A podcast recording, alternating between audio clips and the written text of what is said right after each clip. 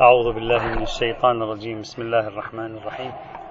الحمد لله رب العالمين، والصلاة والسلام على سيدنا ونبينا وحبيبنا محمد وعلى آله الطيبين الطاهرين.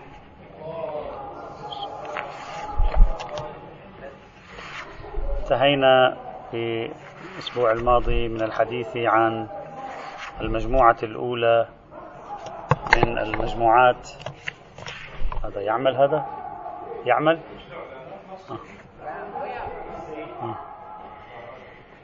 انتهينا من الحديث عن المجموعة الأولى من المجموعات التي نريد استعراضها في بحث القياس، هي المجموعة المختصة بموضوع الرأي. استنتجنا من هذه المجموعة أن هذه الروايات تريد أن تهاجم وتنتقد الأفكار الأشخاص أو التيارات الزاهدة بالنص من جهة، وكذلك تنتقد التيارات التي تحاول أن تؤول النصوص أو تتخذ موقفا من النصوص سلبا أو إيجابا تبعا لمواقفها المسبقة، فهو يحكم عقله في النصوص. إذا استطعنا أن نكمل اليوم، عليكم أن تتحملوا. أنا لا أعرف تسمعون ولا تسمعون، أنا لا أسمع صوتي تقريبا. على أي حال، احتملوا وجود قرينة متصلة، لا تبنوا عن نتيجة قبل أن تسمعوا مرة ثانية، احتمال تفوتكم قرينة متصلة. ونداره آي سيد، ونداره پیروز یه ذره اگر میشه دست در نکن، انجرا هم بسته است. خب، فقلنا هذه المجموعة الأولى تريد أن تنتقد تلك التيارات الإسلامية التي كانت تحاول أن تعمل عقلها في حكم على الدين، وكل شيء يوافق عقلها فهي تقبل به، وكل شيء لا يوافق عقلها فهي لا تقبل به. والعقل عندهم ليس عقلا برهانيا بالضرورة، وإنما هو عقل أعم ناتج أيضا عن العقل التجريبي أو ربما العقل الأخلاقي وما شابه ذلك، تماما كما يحدث في زماننا كما شرحنا. فقلنا بأن هناك كثيرين يجعلون النص معروضا على ما عندهم، وليس ما عندهم معروضا على النص، بصرف النظر عن موضوع فهم النص. هكذا تشير النصوص، وتحدثنا عن هذا الموضوع. قلنا أن بعض الناس كما تلمح بعض النصوص ليس فقط من باب أن عنده موقف سلبي من نص ناتج عن رغبته في التفلت من الدين، بل حتى بعض الناس أيضا يتخذون موقفا من النصوص ناتجا عن شدة تدينهم وحماستهم في التدين أيضا، وهؤلاء أيضا مشمولون لهذه الروايات، وليسوا بمنأى أو مبرؤون أو مبرئين من هذه الروايات التي مرت معنا طبقا للنتائج التي توصلنا إليها. بعض الناس لا يحب التحريم، فإذا رأى تحريما فإنه يعمل على أن يغيره. وبعض الناس أيضا يحب التحليل، بعض الناس يحب التحريم، فإذا رأى تحليلا لم يعجبه أن يكون شيء ما حلالا لأنه لم يأنس به، فيريده أن يصبح حراما بأي طريقة من الطرق، يريده أن يصبح حراما لأنه هو في مجتمعه الداخلي تربى على أن هذا الشيء محظور، فبأي طريقة من الطرق يريد أن يؤسس له تحريما. وهذا نحن نعيشه، ليس شيئا في الخيال، لا أريد أن أدخل في أمثلة، هذا شيء نحن نعيشه كل يوم نعيشه. النص لا تصبح له هوية، لا تصبح له قيمة، حتى هو أعجز من أن يعبر عن نفسه. نصوص هيجل وكانت وسائر الفلاسفة وعلماء الحقوق تعبر عن نفسها، لكن النص الديني لا يمكنه أن يعبر عن نفسه، دائما هو أضعف حلقة في الميدان، والأقوى هو أنا الذي أقدر على أن أتحكم به، وأطوعه بالطريقة التي تنسجم مع خلفيات المسبقة. ولا نقصد بالخلفيات المقدمات البحثية فقط، نقصد بالخلفيات أيضا السياقات الفكرية التي نبني حياتنا عليها. بعض الأشخاص لأنه اعتاد على نمط من الحياة في مسيرته، فأي نص لا ينسجم مع هذا النمط يريد أن يكيفه بالطريقة التي يريد، وأي نص ينسجم يريد أن يثبته بالطريقة التي يريد حتى يساعده على أن يهدأ، أن يتصالح مع نفسه، لأن هذا النص يزعجه في اللاوعي، يريد أن يهدأ فيقوم بتغيير مساره، يهدأ حينئذ ويرتاح. هذه هي الروايات التي حاربت تلك الظاهرة في القرن الثاني الهجري، ظاهرة تعملق الذات وضعف النص والزهد به وجعله الحلقة الأضعف دائما للتعامل مع الدين وليس الحلقة الأقوى. هلا بعيدا عن البحوث المتصلة بالهرمنوطيقة، على أي حال هذه النقطة أرجو أن يعني أنا أريد الآن لا أريد أن أذكر النتائج التي توصلنا إليها في بحث المجموعة الأولى، أريد أن نستفيد منها أخلاقيا بالنسبة إلينا في زماننا هذا، نريد نستفيد منها أخلاقيا. كيف يمكنني عندما ثقافة حضارة اللحظة مثل الحضارة الغربية تتخذ موقفا من موضوع ما أجد نفسي محرجا، علي أن أفرض شيئا على النصوص حتى أخرج من الأزمة النفسية الذاتية التي أعيشها؟ محرج أنا من هذا النص لأنني لا أستطيع أن أقنع الفكر الآخر به، فيجب علي أن أرتد عليه بحملة نكوصية، بحملة ارتدادية، وأصفي حسابي مع هذا النص. هو حلقة ضعيفة، أؤوله، أرميه في غياهب التاريخ، أذكر بعض الشعارات التي يمكنها أن تذيبه. هذه الظاهرة التي كانت في القرن الثاني، في القرن الثاني هذه ظاهرة لم تفرضها هيمنت حضارات أخرى، كان المسلمون أقوياء ومع ذلك هذه الظاهرة عانوا منها. كيف إذا كان المسلمون منهزمين نفسيا أمام حضارة اللحظة فهم أقرب إلى أن يطبقوا هذه الطريقة من الناحية النفسية، أقرب إلى ذلك. نفس الفكرة الآن هو يشعر بحرج معها إذا جاء بها النص، نفس الفكرة إذا اتخذ الطرف الآخر في الحضارة الفكرية المعاصرة اتخذ نفس الرأي يرتاح، لا يجد نفسه محرجا أن يصفي حسابه مع النص، لأن المشكلة في الحقيقة ليست مشكلة النص، مشكلة في الحقيقة هي مشكلتي أنا، كيف أتمكن من أن أتعايش مع آخر قوي وأجري معه ويرضى عني في الوقت الذي النصوص في بعض الأحيان تزعج رضاه عني. هذه ظاهرة موجودة. وفي المقابل أيضا تيارات موجودة فينا أيضا، لأنها تريد أن تتفاصل مع الآخر، لأنها تريد أن تتمايز مع الآخر، لأنها تريد أن تتقاطع مع الآخر، تنفصل عنه، لا يهمها إلا النصوص التي تساعد ميولها المسبقة اللي هي غالبها تربية.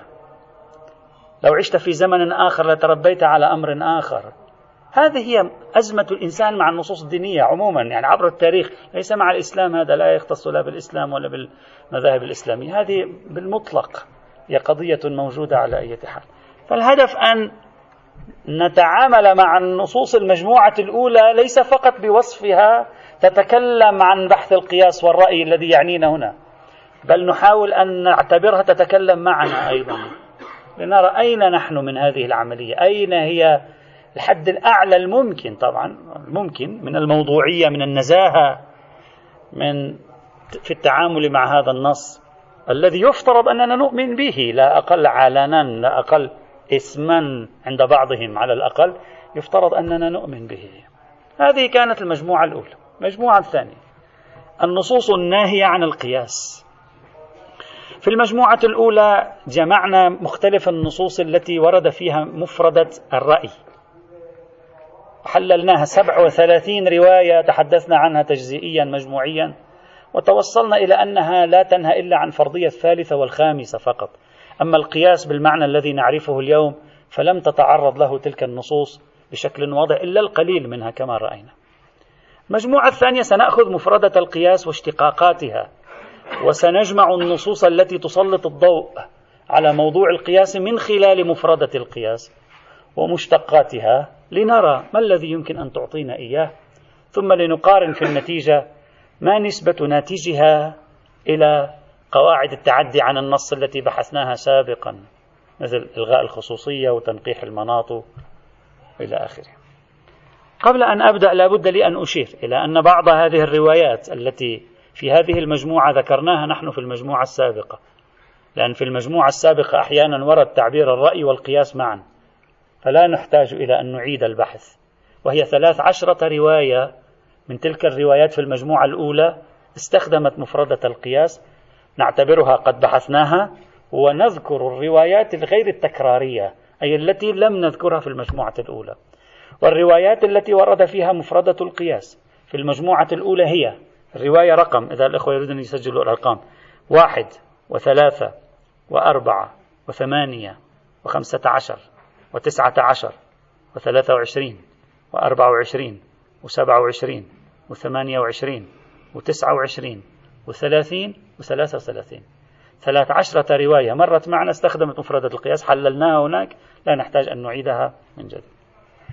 أهم الروايات في المجموعة الثانية عدد 13 رواية التي مرت هو الآتي. الرواية الأولى: خبر سماعة بن مهران عن أبي الحسن موسى عليه السلام قال: قلت: أصلحك الله، إنا نجتمع فنتذاكر ما عندنا، نتذاكر ما بأيدينا من علومكم، من العلوم الدينية إلى آخره، فلا يرد علينا شيء إلا وعندنا فيه شيء مسطر أو مسطور أو مستطر، يعني مكتوب من السطر، يعني مدون.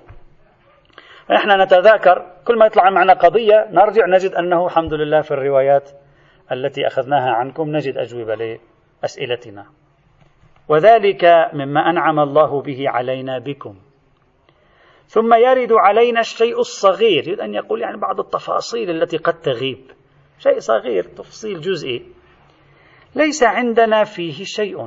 ما نبحث في رواياتكم، في القرآن، في السنة، ما نجد. فننظر بعضنا إلى بعض وعندنا ما يشبهه هذا القياس، عندنا شيء قريب منه، لا يتكلم عنه، يتكلم عن شيء قريب منه يشبهه، فنقيس على أحسنه، يعني نأخذ أقرب واحد إليه بأجود أشكال القياس. ففي مجال أو هذا ممنوع. سماعة أعطى ضمانات، أول ضمان أعطاه أننا لم نزهد في الحديث، ثاني ضمان يعني مبدأ الزهد في الحديث لم يتورط فيه، وهذا الذي كانت تتكلم عنه المجموعة السابقة. ثاني ضمان أعطاه أن لدينا وفرة في الأحاديث، ليس فقط لم نزهد بل توفر لدينا كثير. ثالث شيء أعطاه المسألة تفصيل جزئي، ليست مسألة أساسية، تفصيل جزئي. ورابع شيء أعطاه أننا نجيد القياس على أحسنه. هذه 4 أشياء، كأنما أراد أن يقول للإمام أن القضية يعني لا تقلق، ليست بالشكل الذي هو عند مدرسة الرأي في العراق، ثمة شيء أبسط من ذلك، منضبط أكثر، لا نتأول النصوص، لا نحذف النصوص، لا نزهد في النصوص، ولا نفرط في استخدام القياس. شيء صغير يأتي هنا هناك ونجيد استعمال القياس، لا نستعجل فيه. فما الحكم؟ فقال: وما لكم وللقياس، إنما هلك من هلك من قبلكم بالقياس، إنما هلكوا بالقياس. مرت معنا رواية سابقة في أهل اليهود هم أيضا تورطوا بني إسرائيل. ثم قال: إذا جاءكم ما تعلمون، بعد قليل سنحلل الرواية، إذا جاءكم ما تعلمون فقولوا به، إذا عندك شيء فيه قل، وإن جاءكم ما لا تعلمون فها، وأهوى بيده إلى فيه، يعني أقول ما عندي، يعني صعبة عليك، لازم تفتي، ما عندي في هذا الموضوع، نسأل فيه، خلاص، لماذا تذهب إلى طريقة أخرى يعني؟ ثم قال: لعن الله أبا حنيفة، طبعا رواية عن الإمام موسى الكاظمة، لعن الله أبا حنيفة كان يقول قال علي وقلت أنا. معروف أبو حنيفة كان يقول هم رجال ونحن رجال، في جملة منقولة في المذهب الحنفي متداولة كثيرا، أنه يقول الصحابة هم رجال ونحن رجال. يعني سوى واحد من الصحابة كان عنده رأي، لماذا يعني أحسن مني، أنا أيضا رجل. وكان لا يقبل بالخضوع لرأي صحابي إلا إذا أجمع الصحابة على شيء، هذا معروف في مذهب الأحناف، إذا أجمع الصحابة على شيء خلاص كسرت شوكته مثلا، لا يستطيع أن يواجه إجماع الصحابة. كان يقول قال علي وقلت أنا، وقالت الصحابة وقلت، يعني ما عنده. ثم قال من؟ الإمام يعني. أكنت تجلس إليه؟ يسأل سماعة، لأن سماعة يروي عن الإمام الصادق ويروي عن الإمام الكاظم، سماعة عاصر أيضا أبا حنيفة. فقلت لا، ولكن هذا كلامه، يعني معروف عنه هذا هو رأيه صحيح كما تقول، هذا كلامه. فقلت أصلحك الله، أتى رسول الله صلى الله عليه وعلى آله وسلم الناس بما يكتفون به في عهده؟ قال نعم، وما يحتاجون إليه إلى يوم القيامة. فقلت فضاع من ذلك شيء؟ فقال لا، هو عند أهله. هذه الرواية التي نقلها لنا الشيخ الكليني في الكافي. هذا الخبر بشكل آخر ورد، هذا السند غير صحيح، سنقول بعد ذلك هذا سند غير صحيح. نفس هذا الخبر عن سماعة ورد بشكل آخر مختصر بسند صحيح، ورواه في بصائر الدراجات بصرف النظر عن بحث البصائر، عن العبد الصالح عليه السلام، الإمام الكاظم أيضا، قال سألته فقلت إن أناسا من أصحابنا قد لقوا أباك وجدك وسمعوا منهما الحديث، فربما كان الشيء يبتلي به بعض أصحابنا وليس عندهم في ذلك شيء يفتيه، ما عندهم شيء يعطيهم رأي في هذا الموضوع، وعندهم ما يشبهه يسعهم أن يأخذوا بالقياس، نفس الشروط، أشخاص تبعوا من أصحابنا يعني يؤمنون بمرجعية أهل البيت، سمعوا منهما الحديث، أخذوا بالحديث لم يزهدوا فيه، قد يبتلون بشيء فيعملون بالقياس بما يشبهه. فقال إنه ليس بشيء إلا وقد جاء في الكتاب والسنة. رواية تشبه التي سبقها، إما هي نقلت باختصار هذه المرة أو ذاك أزاد فيها أو لا، روايتين ولكن على نفس الموضوع، يعني سماعة كأنما سائل الإمام الكاظم مرتين عن نفس الموضوع، مرة سأله عن شيء يحدث معه عن القياس ما قبل الإمام، مرة ثانية هم سأله عن نفس الموضوع. يمكن تكون رواية واحدة، ممكن تكون هذه عبارة عن روايتين. طيب، هذه الرواية الأولى، ونحو هذه الرواية رواية أخرى سأقرأها بعدين نحلل الروايتين معا. الرواية الثانية وهي خبر محمد بن حكيم، قال قلت لأبي الحسن، أيضا الإمام الكاظم إننا نتلاقى فيما بيننا، نفس القصة اللي يذكرها محمد بن حكيم شبيهة جدا بالقصة التي يذكرها سماعة. إننا نتلاقى فيما بيننا فلا يكاد يرد علينا شيء إلا وعندنا فيه شيء، الحمد لله يعني موجود أجوبة عندنا في الروايات، وذلك شيء أنعم الله به علينا بكم، وقد يرد علينا الشيء وليس عندنا فيه شيء وعندنا ما يشبهه فنقيس على أحسنه. كأنما نفس السؤال الذي سأله سماعة، نفس السؤال. فقال لا، وما لكم وللقياس، هم نفس الجواب، هم نفس العبارة مرت قبل قليل، وما لكم وللقياس. ثم قال لعن الله أبا فلان، حذف الاسم، كان يقول قال علي وقلت، وقالت الصحابة وقلت، ثم قال كنت تجلس إليه. نفس الحوار الذي صار بين سماعة والإمام الكاظم، نفس وقائع الحوار، نفس الأسئلة، نفس الأجوبة، هم صارت بين الإمام الكاظم ومحمد بن حكيم. قلت لا، ولكن هذا قوله، هذا نفس الجواب أيضا. فقال أبو الحسن عليه السلام إذا جاءكم ما تعلمون فقولوا، وإذا جاءكم ما لا تعلمون فها، ووضع يده على فمه. فقلت ولم ذاك؟ قال لأن رسول الله أتى الناس بما اكتفوا به على عهده، وما يحتاجون إليه من بعده إلى يوم القيامة. نفس السيناريو الحدث الحواري ما بين محمد بن حكيم والإمام الكاظم هو نفسه الذي رأيناه قبل قليل بين سماعة وبين الإمام الكاظم. ورد نفس خبر محمد بن حكيم هم أيضا ورد بشكل آخر مع اختلافات. قال قلت لأبي الحسن موسى، هم نفس الإمام أبي الحسن موسى الكاظم هم أيضا، جعلت فداك فقهنا في الدين وأغنانا الله بكم عن الناس، حتى أن الجماعة منا لتكون في المجلس ما يسأل رجل صاحبه تحضره المسألة ويحضره جوابها، يعني ما في حاجة نسأل بعضنا، الأجوبة موجودة عندنا الحمد لله، الكتب مليئة بالأسئلة والأجوبة، ما حتى نسأل بعضنا ما في حاجة. فيما من الله علينا بكم، فربما ورد علينا الشيء لم يأتنا فيه عنك ولا عن آبائك شيء فنظرنا إلى أحسن ما يحضرنا وأوفق الأشياء لما جاءنا عنكم فنأخذ به. فقال هيهات هيهات في ذلك والله هلك من هلك يا ابن حكيم. قال ثم قال لعن الله أبا حنيفة كان يقول قال علي وقلت، وسهون ما في صحابة فقد قال علي وقلت، قال محمد بن حكيم. خلصت الرواية الآن تكملت الرواية، يقول قال محمد بن حكيم لهشام بن الحكم.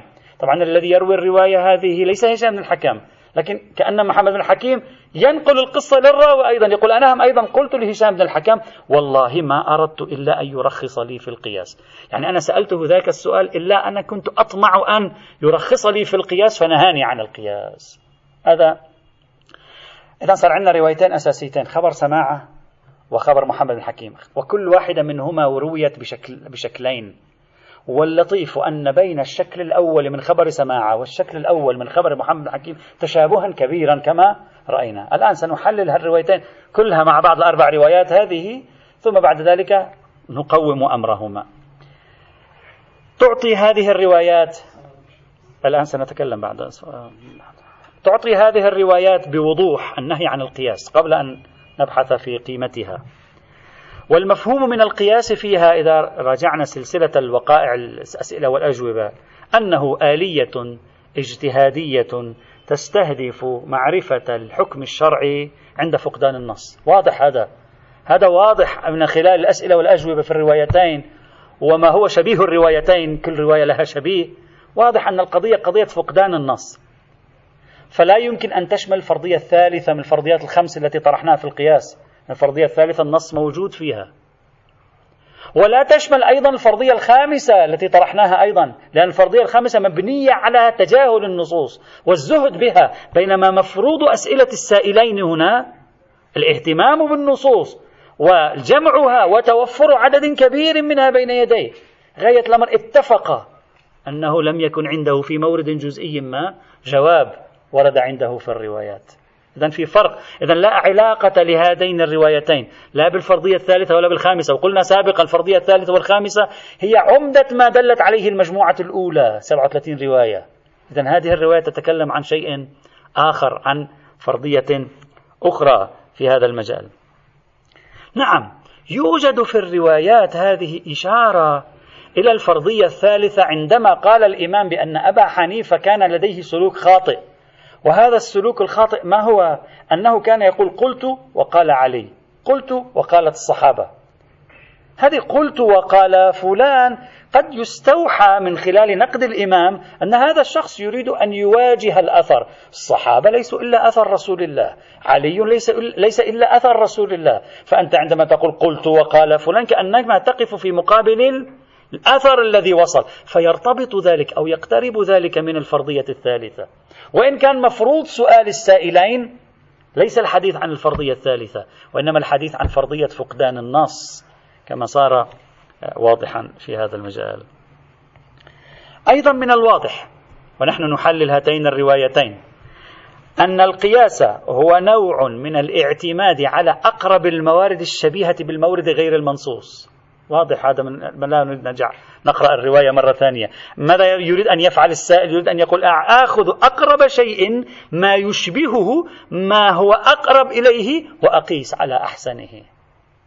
فإذا واضح أن المراد بالقياس هنا أيضا محاولة أخذ أقرب رواية تتكلم عن أقرب موضوع له صلة بهذا البحث، يعني عن مبدأ عن مسلك التشابه، مسلك التشابه من مسالك العلة، يعني آخذ ما يشبه شيء ما يشبه شيئا آخر، حادثة معينة لي عندي لها جواب، هذه الحادثة ليس عندي لها جواب، هذه تشبه هذه فأجري حكم هذه على هذه. هذا الظاهر أنه هو الموجود في هذا الموضوع. مثلا الرواية وردت في السفر على الناقة، ممكن أقول يشبهها السفر على الحمار، بطيئة حركة الناقة، لكن لا يشبهها السفر على الفرس، سريعة حركة الفرس مثلا. هذه التشابهات. الرواية وردت في الزكاة في القمح أو في الحنطة، أقول الذرة تشبه الحنطة، قريبة منها. التفاح لا يشبه الحنطة. هذا معنى مسلك التشابه اللي هو كان سائد في القرن الثاني الهجري في إعمال القياس عند الأحناف عند أهل السنة. والسائل يسأل عن هذه، يقول فآخذ ما يشبهه، شيء يشبه شيء، هذا هو مثل شبيههم بعض، فأعمل ذلك. وهذا يعني أن السؤال والجواب وفكرة القياس لا علاقة لها بفكرة العلة. فكرة العلة التي يعرفها القياس السني فيما بعد يبدو لا وجود لها هنا أصلا. هنا لا يوجد إلا فكرة التشابهات، فكرة أن هذا يشبه هذا، الذرة مثل الحنطة، شو الفرق؟ الشعيرة مثل الحنطة، شو يعني يشبه بعضه، شيء يشبه شيء. ليست ما في إشارة هنا إلى فكرة العلة المنصوصة. هذه نظرية العلة التي تطورت فيما بعد. العلة المنصوصة، اكتشاف العلة بالإيماء والتنبيه، اكتشاف العلة بالإجماع، اكتشاف العلة بمسلك المناسبة وشروط مسلك المناسبة، اكتشاف العلة بالسبر والتقسيم، هذه ما في وجه، بالطرد وما شابه ذلك. هذا مسلك من المسالك العشرة في اكتشاف العلة، اسمه مسلك التشابه. ويبدو أن السائل ما زال يتكلم عن العصر الأول البدائي للقياس، هو شيء يشبه شيء، هذا يشبه هذا وهذا لا يشبه هذا. فأنا آتي بالرواية التي تتكلم عن موضوع أقرب موضوع إلى موضوع بحثي يشبهه، أعطي الحكم له. واللطيف، وأرجو أن تتأملوا جيدا هنا، واللطيف أنه تقريبا إن لم يكن تحقيقا جميع روايات القياس وما فيه رائحة القياس لم تستخدم كلمة العلة اللي هي لباب القياس في عصره الثاني، بل على العكس. وانتبه أيضا إلى هذا، عندنا روايات كثيرة عن الأئمة بمن فيهم الإمام الكاظم والإمام الرضا أيضا، يعني عصر متأخر نسبيا، استخدمت كلمة العلة والعلل وعلة الحكم كذا وعلة كذا كذا دون أن تحذر من القياس أثناء ذلك، حتى لا يشتبه الإنسان، دير بالك هذه علة غير علة القياس، مما يشي إلى أن فكرة القياس المبني على نظرية العلة لم يكن لها وجود بعد منتشر، وإنما الذي كان موجودا هو القياس المبني على التشابه وعلى مجرد المشابهة بين الأشياء، لا أكثر ولا أقل. إذن لا روايات القياس تضمنت العلة وكشف العلة، وهذا مؤشر احتمالي قوي، ولا روايات العلل بمناسبة الحديث عن العلة مستخدمة تعبير العلة الذي هو التعبير الأم في القياس في عصره الثاني لم تحذر. وهي تشرح العلل لم تقل ترى التفتوا لا تستخدموا العلل كما يستخدمها أهل القياس. وهذا يشير إليك إلى أن الذي تتكلم عنه النصوص ليس القياس في عصره الثاني المبني على نظرية العلة مع الغزالي والجويني ومن جاء بعد ذلك، وإنما تتكلم عن القياس في عصر الأول اللي هو عبارة عن تشابهات لا أكثر ولا أقل. لكن هذا الكلام يضع نظرية إلغاء الخصوصية في خطر. هذه نفس إلغاء الخصوصية، هذا يشبه هذا، اليد تشبه الرجل لا فرق بينهما، أنت لا تعبر ذلك، لا فرق بين اليد والرجل، إلغاء الخصوصية عرفا. فقد يقول لك شخص إذا بقينا نحن والدلالة اللغوية بعيدا عن السياق التاريخي لهذه الروايات قد تكون أيضا تشمل بإطلاقها إلغاء الخصوصية وتنقيح المناط ونفي الفارق، هذا كلها كذا أصلا. والفقيه في إلغاء الخصوصية حتى لو تعودنا عليه، ترى لا تنزعج، يعني حتى لو تعودت عليه لا تقوم إلا بالتشابهات، لا فرق بين هذا، ما معنى لا فرق؟ يعني هذا يشبه هذا، يعني غيرنا العبارة، ألغينا خصوصية هذه، يعني هذا يشبه هذا. فقد يقول لك شخص إذا بقيت أنا والدلالة، يعني الدوالة اللفظية في هاتين الروايتين، معنى ذلك أن إلغاء الخصوصية صار في خطر، إلا إذا قال يجب أن ندخل السياق التاريخي. وإلغاء الخصوصية لم يكن من سمات مدرسة الرأي، إلغاء الخصوصية من سمات جميع مدارس المسلمين، والروايات ناظرة إلى خصائص مدرسة الرأي، وخصائص مدرسة الرأي ليس منها إلغاء الخصوصية، شيء آخر غير إلغاء الخصوصية. فإذا أخذت الدال اللفظي فقط قد تقول هذه الروايتين تشمل إلغاء، حتى إلغاء الخصوصية، وإن لم تشمل القياس بالمعنى الأول اللي هو المبني على نظرية العلة، لكن تشمل إلغاء الخصوصية وأمثاله. وإن أخذنا السياق التاريخي قد نستبعد احتمال دخول إلغاء الخصوصية في المورد. على أي أساس؟ على أساس أن إلغاء الخصوصية ليس هو العلامة الفارقة لمدرسة الرأي. إلغاء الخصوصية هذه موجودة عند جميع المسلمين، بديهياتهم تقريبا بحسب تتبع طريقة تعاملهم مع النصوص مثلا. فإذا هذا يكشف عن أن هاتين الروايتين، لأن من الروايات الأساسية هنا، لا تتكلمان عن القياس بالمعنى الأول المبني على نظرية العلة، بل تتكلمان عن القياس بالمعنى الثاني اللي هو مبني على نظرية التشابهات. هذا يشبه شيء، شيء يشبه شيء، لا أكثر ولا أقل في هذا المجال. لا، ليس العلة المنصوص، العلة نظرية العلة. قلنا في 10 مسالك للتعليل عند أهل السنة، النص أحد مسالك التعليل.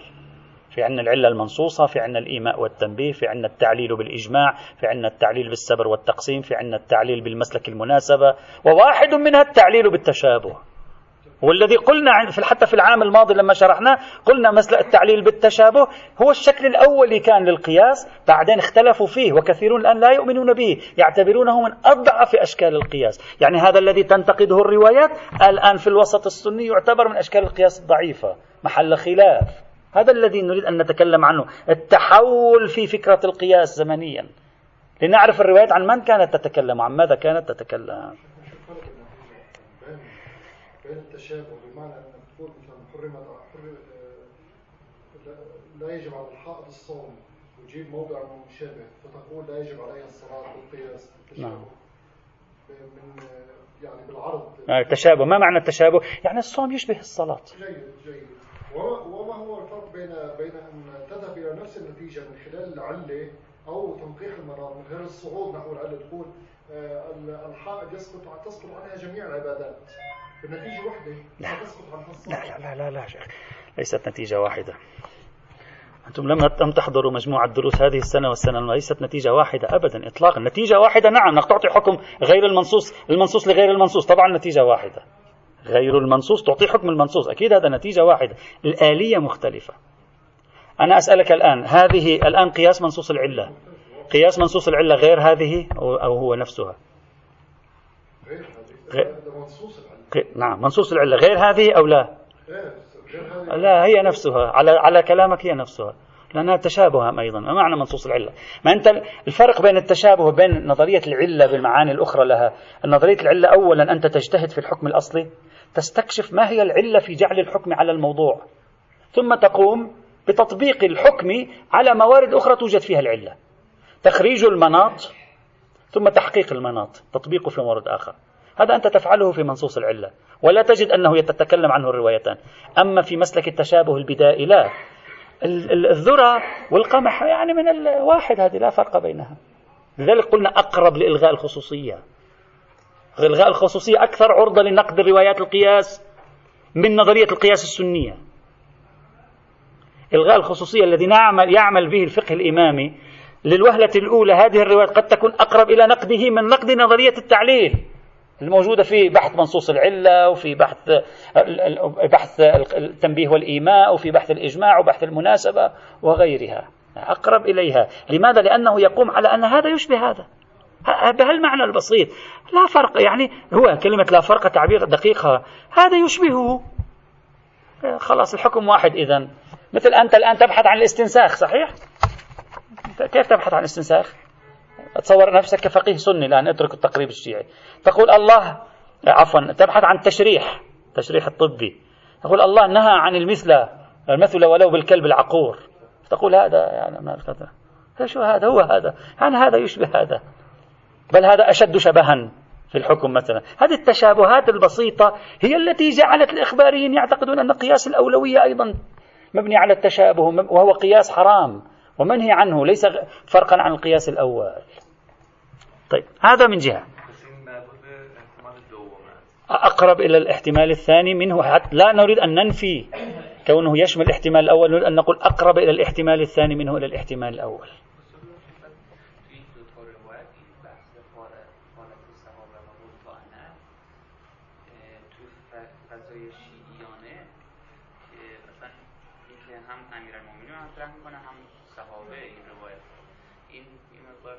بالعكس أنا لا أجد فيه أي مشكلة، لم يقل، شوف، لم يفرد أحدا من الصحابة غير علي. قالت الصحابة يعني عبارة عن ارتكاز متشرعي، ارتكاز يعني الصحابة كلهم يقولون بذلك، هذا معنى.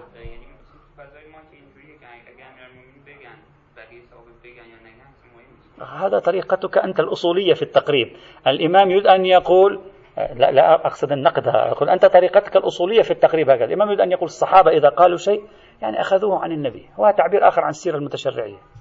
الصحابة الجسم العام مش زيد وعمر، ولم يفرد زيدا وعمر إلا واحد، أفرد عليا فقط بالذكر. وهذا يؤكد الفكرة، يؤكد أنه لا يريد أن يقول بحجية قول الصحابي، يريد أن يقول بحجية قول الصحابة، وهذا ميزناه في بحث حجية السنة. قول الصحابي شيء وقول الصحابة شيء آخر. الصحابة يعني جمهور المسلمين، كما يقول الإمام مالك في موضوع عمل أهل المدينة، يقول أهل المدينة سلوكهم كاشف عن ما كان يفعله النبي ويأمر به النبي. هو يريد أن يقول الصحابة قال ذلك، إذن هذا أخذوه من النبي. ليست إجماع، يعني هي سيرة أكثر من إجماع، ليس بالضرورة إجماع يعني آراء فقهية تتبعناها لكل الصحابة، يعني الحالة العامة عند الصحابة هي كذا، فهذا كاشف عن قول النبي. أنت الآن السيرة المتشرعية ألا تقبل بها إذا كانت شيعية؟ فالشيعة فيما بينهم كانوا منقسمين، وبعضهم كان جيد وبعضهم كان غير جيد. ونفس الشيء السيرة المتشرعية طبقها في عصر النبي، حتى لو كان عندك موقف من بعض الصحابة أو السيرة. نتكلم ليس هذا الصحابة وذاك، ليس سيرة الخلفاء الأربعة كما ورد في بعض الروايات، ليس سيرة الشيخين، سيرة الصحابة. فلعل الإمام ناظر إلى هذا.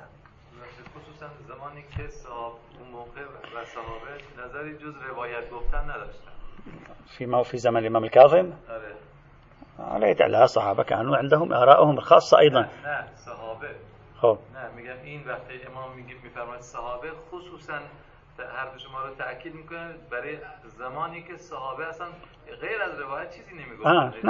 نه طيب، على خط آخر، هذا أول تحليل في الروايات. على خط آخر هذه الروايات أيضا أو الروايتين أيضا تضعان على صلة، تجعل صلة بين فكرة القياس وفكرة شمول النصوص.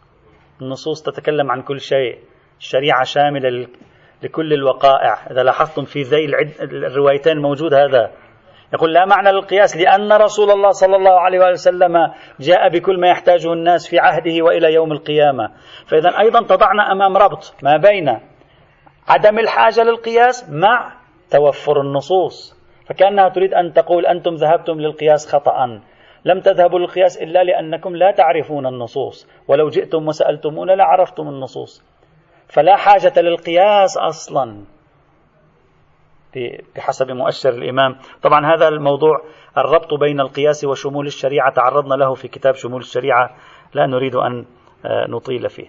طيب، هذه الروايات، هاتين الروايتين أو هاتان الروايتان تتكلمان عن سماع بن مهران ومحمد بن حكيم، فقدنا نصا في حالة جزئية والإمام موجود، وبإمكانهما أن يسكتاه ويرجعان فيما بعد إلى الإمام يسألانه مثلا.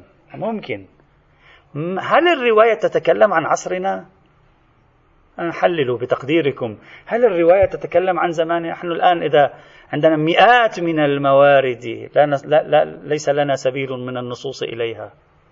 ولاحظوا معي جيدا إخوان الأعزاء أن هذه الروايات برمتها رائحة الأصول العملية ليست فيها، ولا قال له ارجع لأصل البراءة، ولا قال له ارجع إلى أصل الاحتياط، ولا قال له ارجع إلى الاستصحاب، ولا قال له اجري التخيير، ولا يتكلم، لأن القضية ليست في مقام العمل، القضية في مقام الإفتاء، والهدف معرفة الحكم الواقعي. نحن اليوم في العصور المتأخرة عشعش في ذهننا الحكم الظاهري، وإلا الهدف دائما البوصلة كانت معرفة الحكم الواقع. فقال له إذا ما عرفت الحكم الواقع اسكت، لا تجيب أي طريقة من عندك حتى تحرز، فالكلام كله في الأدلة المحرزة أصلا. ومنصرفة هذه الروايات بأجمعها عن موضوع الأصول العملية ولذلك قال له وإن لم تعرف، وأشار بيده.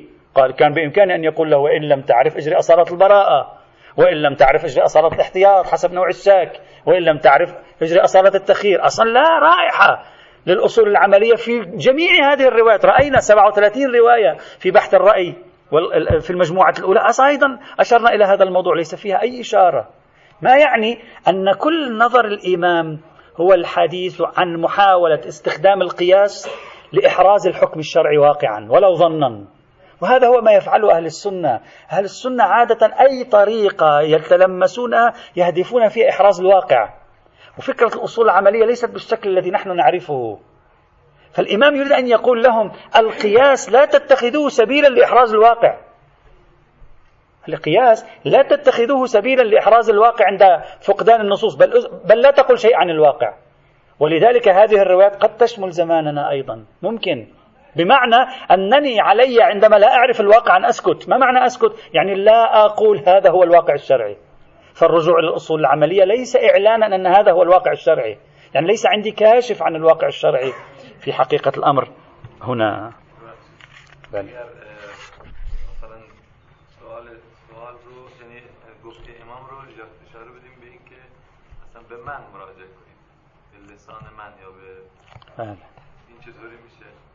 هو نفس الشيء،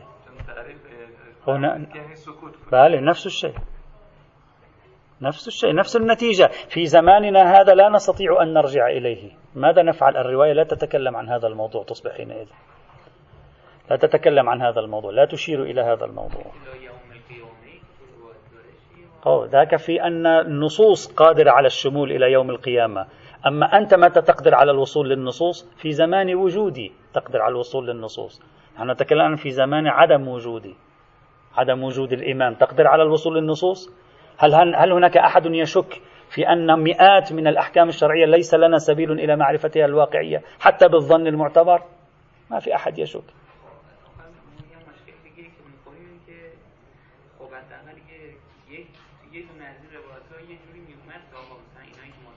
شوف أنتم في ذهنكم يكفي فرض هاست أن الأئمة عندما تكلموا مع الأصحاب تكلموا إلى يوم القيامة، تكلمون معهم في جزء من الكلمات هي إدارة المرحلة، مرحلة الحضور، تتكلم معه مرحلة الحضور، أنا موجود، تعال اسألني، لا تتكلم من عندك، تعال اسألني.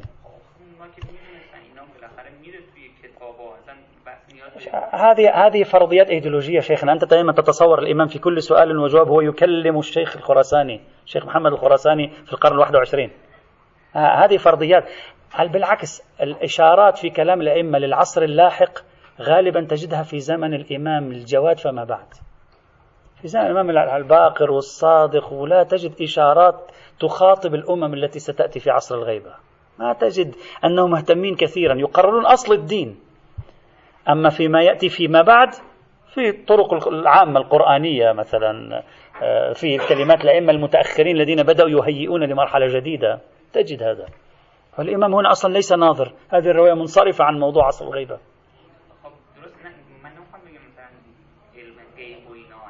لا، ولا علم الغيب، لا أتكلم عن علم الغيب، أتكلم من قال أن الإمام إذا أجاب سماعة فيجب أن يقدم جوابا لي اليوم، هو يريد أن يجيبه هو على حالة هو يعاني منها، فأعطاه الحل لحالته التي يعاني منها.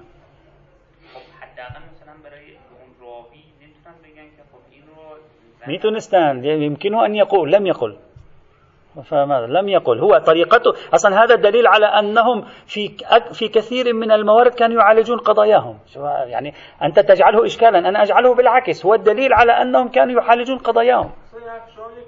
هون المشكلة.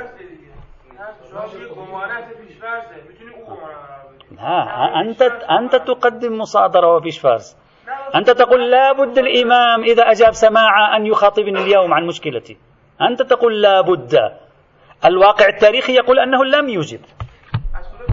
من هذه الرواية أنه قال له أنت، هو من هذه الرواية قال له أنتم روايات الرأي، قلنا يعني ارجعوا إلينا، يعني أنا بين واقع تاريخي وبين أيديولوجيا عقائدية. الواقع التاريخي يقول إما لم يقولوا ذلك في هذه الروايات على الأقل، ماذا أفعل؟ أقول لم يقولوا. إذن هذه الروايات لا تستطيع أن ترشدني إلى الموقف في عصر الغيبة في هذا الموضوع. أقول ليس في كل المواضع، إذا قال أقيموا الصلاة فأقيموا الصلاة لعصر الغيبة وعصر الحضور، تكلم في هذا الموضوع. أنت تقول لا بد الإمام أن يشير إلى الشعوب التي سوف تأتي فيما بعد، لا بد، هذه عقائدية منك، واقع التاريخ لا يقول أنه فعل ذلك.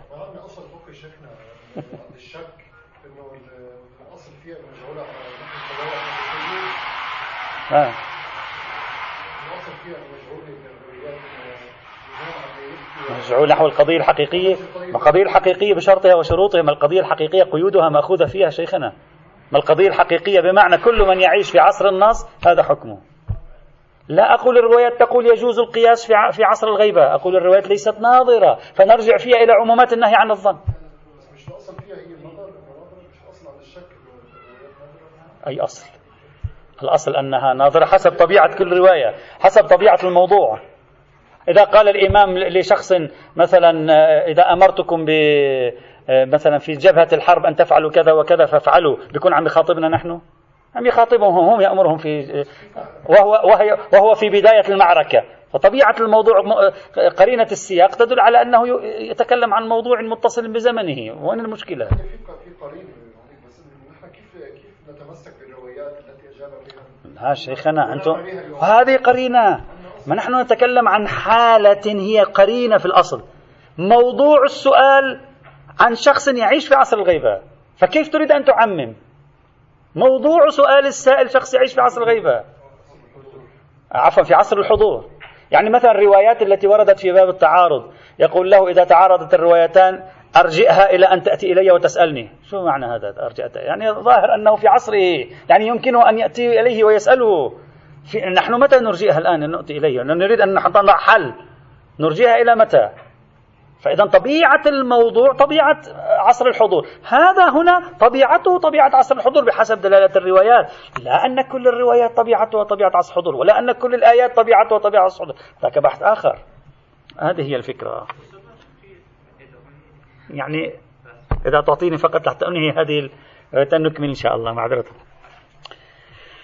بعد هذا إذن تحليلي لهذه الروايات، تحليل المتواضع لهذه الروايات أنها تتكلم بالقدر المتيقن عن الفرضية الثانية اللي هي القياس بشكله البدائي الذي يعمل على ما يشبه شيء يشبه شيء آخر، وبالتالي هي أقرب للنهي عن إلغاء الخصوصية منها للنهي عن مبدأ العلة بشكل مطلق. لا نستطيع التأكد هناك، نحتمل، لسنا متأكدين. أما ما هو موقف هذه الروايات من زمن فقدان النص في مثل أيامنا هذه، الأرجح أن هذه الروايات ساكت عن الموضوع، ليس لها نظر، نرجع في هذا الموضوع إلى العمومات، عمومات النهي عن الظن، فيكون القياس حينئذ مربوعا عنه بالنهي عن الظن لا بالروايات الخاصة حينئذ. طيب بعد ذلك يجب أن نتوقف قليلا بعد هذا الاستنطاق التحليلي، نتوقف عند هاتين الروايتين. أولا